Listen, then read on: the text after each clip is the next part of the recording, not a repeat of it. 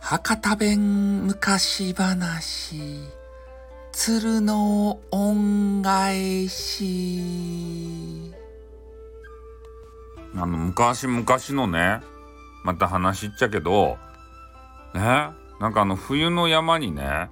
えー、一軒家がこうあってからそこにねおじいさんとおばあさんがね住んどったと。よくあるやろこんな話。それでおじいさんがねもうほ他のあのおじいさんと同じようになんか知らんばってんね。山にこう芝場借りに行ったとですたいよう芝場借り行くよねおじいさんって。なんでおじいさんいつも芝刈ると？そんな芝かからんといかんと？芝って。芝ってなんや？それよかっちゃけど。とにかく芝場刈らんといかんでんでね山に行ったわけですよ。そしたらねなんか辺りをこう見回したとですたいおじいさんがねなんか泣きよった鳥みたいな声がピューピューみたいななんか名前あの鳴き声よくわからんけど泣きよったところをこうピッて見たとですたいおじいさんが。そしたらね鶴がおって鶴がねあの変な罠にかかっとったとですたい。ね？な何の罠か知らんよ何を取る罠か。多分あのが害獣、えー、イノシシとかさそういうのば取るためにねかけとったかもしれんけどそれに鶴がね引っかかっとったとですたい。かわいそかやん。救急泣きよるとですたい。でおじいさんはね優しかけん近寄っていってその罠場ねガバッと開けてねそれ助けてやったと鶴ば。じゃ鶴がねなんか知らんけど目ばうるうるさせながらそれ板かけんさ泣くよ鶴も。ねそれでおじいさんもずっと見るとですたい。それで一時見たらピャーってねどっか飛んでった鶴が。でおじさんはねもう優しかけん別にねそんな助けたことも、えー、別に気にしとらん様子で家に帰ったとさそしたらねあのばあさんがねおばあさんがあの味噌汁ば作ってね待っとってくれたこれねおじいさん嬉しかったよ外寒かけんさ雪がねじゃんじゃん降り音ですた。いでそう帰ってきてねあったかかねこう味噌汁とさご飯とね目指しが待っとるわけですよ。おじいさんバクバク食べたね飯ば寒かけん。でねだんだん夜も更けてきてあのおばあさんとずっと話しよったんですよ。今日の芝はねなかなか枯れんかったとですよねって言ってから。おばあさんもね寒いのに川に洗濯に行っとったんですよ洗濯機なかったけんさね川に洗濯行っておじいさんのパンツとか洗いよったとですたいね、なかなかこれ汚れが落ちんね。なんで落ちんとかいなって言ったからね。もう頑固な淀これどうやって落とせばいいとって言いながら川でねゴシゴシ手が寒いけどね川の水で洗いよったと。でそういう話を2人でしよったらねもう夜も更けてきてもう寝ようかしらって思いよったらなんか知らんけどねあの家のドアの方でさ入り口のドアの方でトントントントンって聞こえるわけさ。でこんなね夜中に誰か来るっていうことありえんかったけんおじいさんがちょっとギョってなってしもうてなんやなんやって族かって思ってねいやあの人里離れた山やったし、ね、周りにねあの家が中とですたいここしか。で族が来て金ばね奪うっちゃなかろうかと思ってね一応おじいさんはねあなんか家にあったあの木刀みたいなやつを手にしてね玄関にこう行きましたよ。で玄関場ね、えー、まああの開ける前に「どなたですか?」って言うけど何も返事がなかとですたい。怪しいなと思ってねあの右手に木刀場持ったままえー、なんて言うんですかねあれは昔の缶抜きみたいなやつあれを外してドアばねそろそろってこうそろっとね開けていったと。そしたら目の前におったのはねなんとね絶世の美女お美女がおってねこっちは見よらすとですたいそれその美女がねなんて言ったかっちゅうとね旅をしよって道に迷ってしもうたって今晩一晩止めてくれんじゃろかって言うわけですたい。ねもうおじいさんはねもう僕とば手から落としてあまりの可愛さにねあこれは可愛いかばいとも目がハートになっとったんですよ。そしたらねそれば見たばあさんが怒ってからくさなんでこの女はってねあんた何場しおるとって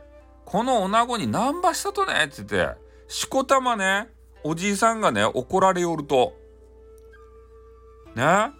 なここげな若か女と何場所なんでこんな夜中に訪ねてくるとね？って。あんたなんか悪さばしたっちゃろ？って言って。おばあさんがねバリバリこうじいさんば怒るとですたいじいさんもねちょっとシュンってなってしもうて何も反論ばしきらんと。ね、その話ば聞きよったね。その可愛いか女の人はね。もうなんかいたたまれないこう表情でももじもじしだしたっちゃけど、まあ、とにかくねあのおじいさんがちょっとあの説明していやなもう全然関係ない人っちゃね。それで、えーまあ、道に迷うたけんね。旅場所って道に迷うたけんちょっと止めてくれんかって言いよるって。ね。俺とは全然関係なかとっていうことをもう切々と説明したらやっとね納得してくれて何もしたらいかんばいってこう一言ねあの釘を刺されてでそれでやっとねその女の子は家に入れてもらうことができましたよと。ねそれで女の子はねちょっと腹が減っとったしさで一応ねばあさんも、え何も関係ないということでね、えー、まあ、寒い中かわいそうやったねっていうちょっとねあの心許したんですよばあさんも。だけど飯場ね作って出してやったりお茶場やったりさ。でそういう言葉しよったとですたい。でその女の子がねなんか知らんけども身寄りがない。話は聞きよったらかわいそかったい身寄りがなかって、ね、どこも行くとこがなかって両親はもう死んでしもうておらんって。で旅ばしおるけどちょっと目的地にねあの行けそうにないんだっていう話をしたらね、おじいさんとおばあさんちょうどね子供もおらんかったしもうこげなね可愛い子がおってさあの老後の面倒は見てくれたらよかなってねちょっと頭の中で思ったとですたい瞬間にね、うん、だけそれでもう言うたよ。うちの子になりんしゃいと、ね、ここで住んでよかけんと。ねいう話をしました。もう老後の面倒は見てくれとは言い切らんかったって。ね。そげなことは嫌んちゃけど。それで3人で暮らすようになりました。である時ねえー、まあ飯場ねあの食べさせてくれたけんあまあ次の日か次の日ね飯場食べさせてくれたけん、えー、ちょっとそのね可愛い女の子が、えー、飯を作ってちょっと恩返ししたいなっていう話でね飯を作ろうと思ったんですよ。で米ば見た米びつば見たらね米がなかとですたい。な何粒かぴょぴょちょろちょろちょろっとしかないけんあこの家はねちょっとお金ないんだなと。ね、貧しいんだなっていう話でね、えー、どげんかせんといかんって思ったんですよその女の子が。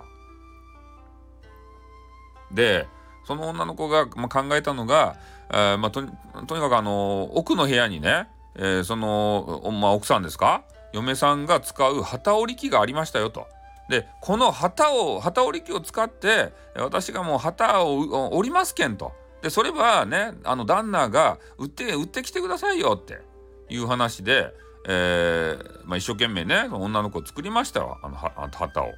でそれをね、えー、旦那がその店に売りに行ったらねあまりにもこう素晴らしすぎてめちゃめちゃ高く売れたってそれが。うんでもう毎日毎日ね、えー、1日1個そういうねあの旗を折ってでそれをねこう売り売りに出したらもうめちゃめちゃ評判になっちゃって。ねもうめもうあのたくさん持ってきてくれんじゃろかいってこう言うたわけですよ。で一応ねその話をその激川ガールにね話をおじいさんがしたっちゃけど「いやちょっと大量生産無理ですばい」って女の子は苦笑いして言ったって「えできんと?」って「ちょっとちょっと頑張れんかいな」ってね一応話をしたっちゃけど「いやいやいやいや無理ですばい」って。もう今でも手一杯でもう1日1個しか無理ですばいっていう話をしたんですよ。でおじいさんがねちょちょっとダークおじいさんが出てきて「なんやね今あの稼ぎ時なのにねもう作れんとかどういうことや?」ってね ちょっとダークおじいさん出てきてさ、うん、まあでもねあの瞬時にいいおじいさんに戻ってね「あいいよいいよ」と。ね、そんな無理せんでいけんっていう話をしたんですけどもうどんどんどんどんね女の子がなんか知らんけどやつれていくと。ねさすがのねおじいさんおばあさんもそんなやつれた姿を見たね、えー、その激川ガール見てであの死んでしまったらさ老後の面倒見てもらえんやん。だけねちょっとあの気気遣いで「もう休みなっせ」と「もう今日はよかってもう休みなっせ」って言ったら「いやいやいやいやいやあと1個だけあと1個だけ作らせてください」って言って聞かぬわけですよ。であのちあの注意が一つあった。その女の子がねなんか知らんけど旗場ね折り寄る姿を見られたくないと。ね？だけあの扉？そこは必ず閉めとってねって、えー、言いよってそれも気になっとったとですよおじいさんが。何ばしおるとや中でって。まあ、旗は折りよっちゃうろうけどね？激川ガールやけん旗を折る以外のこともなんかしょっちゃないとやと思って気になっとったんですよ。でそれで、えー、もうフラフラする中でね最後の1個を折り寄る時にもうこれはもう最後見とかないかんばいと思ってねその女の子の名前がねつうっていう名前やったっちゃけど「つうよつうよ」と「ね中で何場しようと」って「ちょ見てよか」って「なんでそげなあの切れ方ば打てると」って話ばして扉ば開けてしもうた。ねおじいさんが。そしたら中におったのはねあの鶴ですたい。ねあの芝刈りに行って罠にねあの捕まってそれで助けてやったあの鶴がねおったと。でその鶴が草自分の羽ばねちぎってからねそれば旗にしよった。ねだけ素晴らしかやつが生まれよったけどもうボロボロですたいもう毛がなかとですたい。もう全部使い尽くして。ね、丸っぱげになっとる。で、そんなね、丸っぱげの状態をあの見られてしまったけんね。なんで見たとって。焦げな姿は見られとなかったって。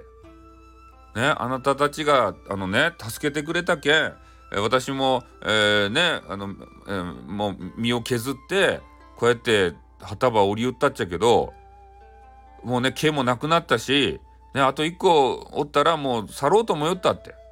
でもなんで見るとって。ね恥ずかしかやんってもう。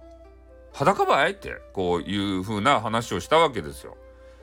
そしたらねもうおじいさんもね「ああそうやったんか」って「ごめんね」って言ったけどもうその鶴のねそのつうもつうさん？もうねあの約束を守らん人はもう大嫌いって言ってねそれで去っていったとですたい。でね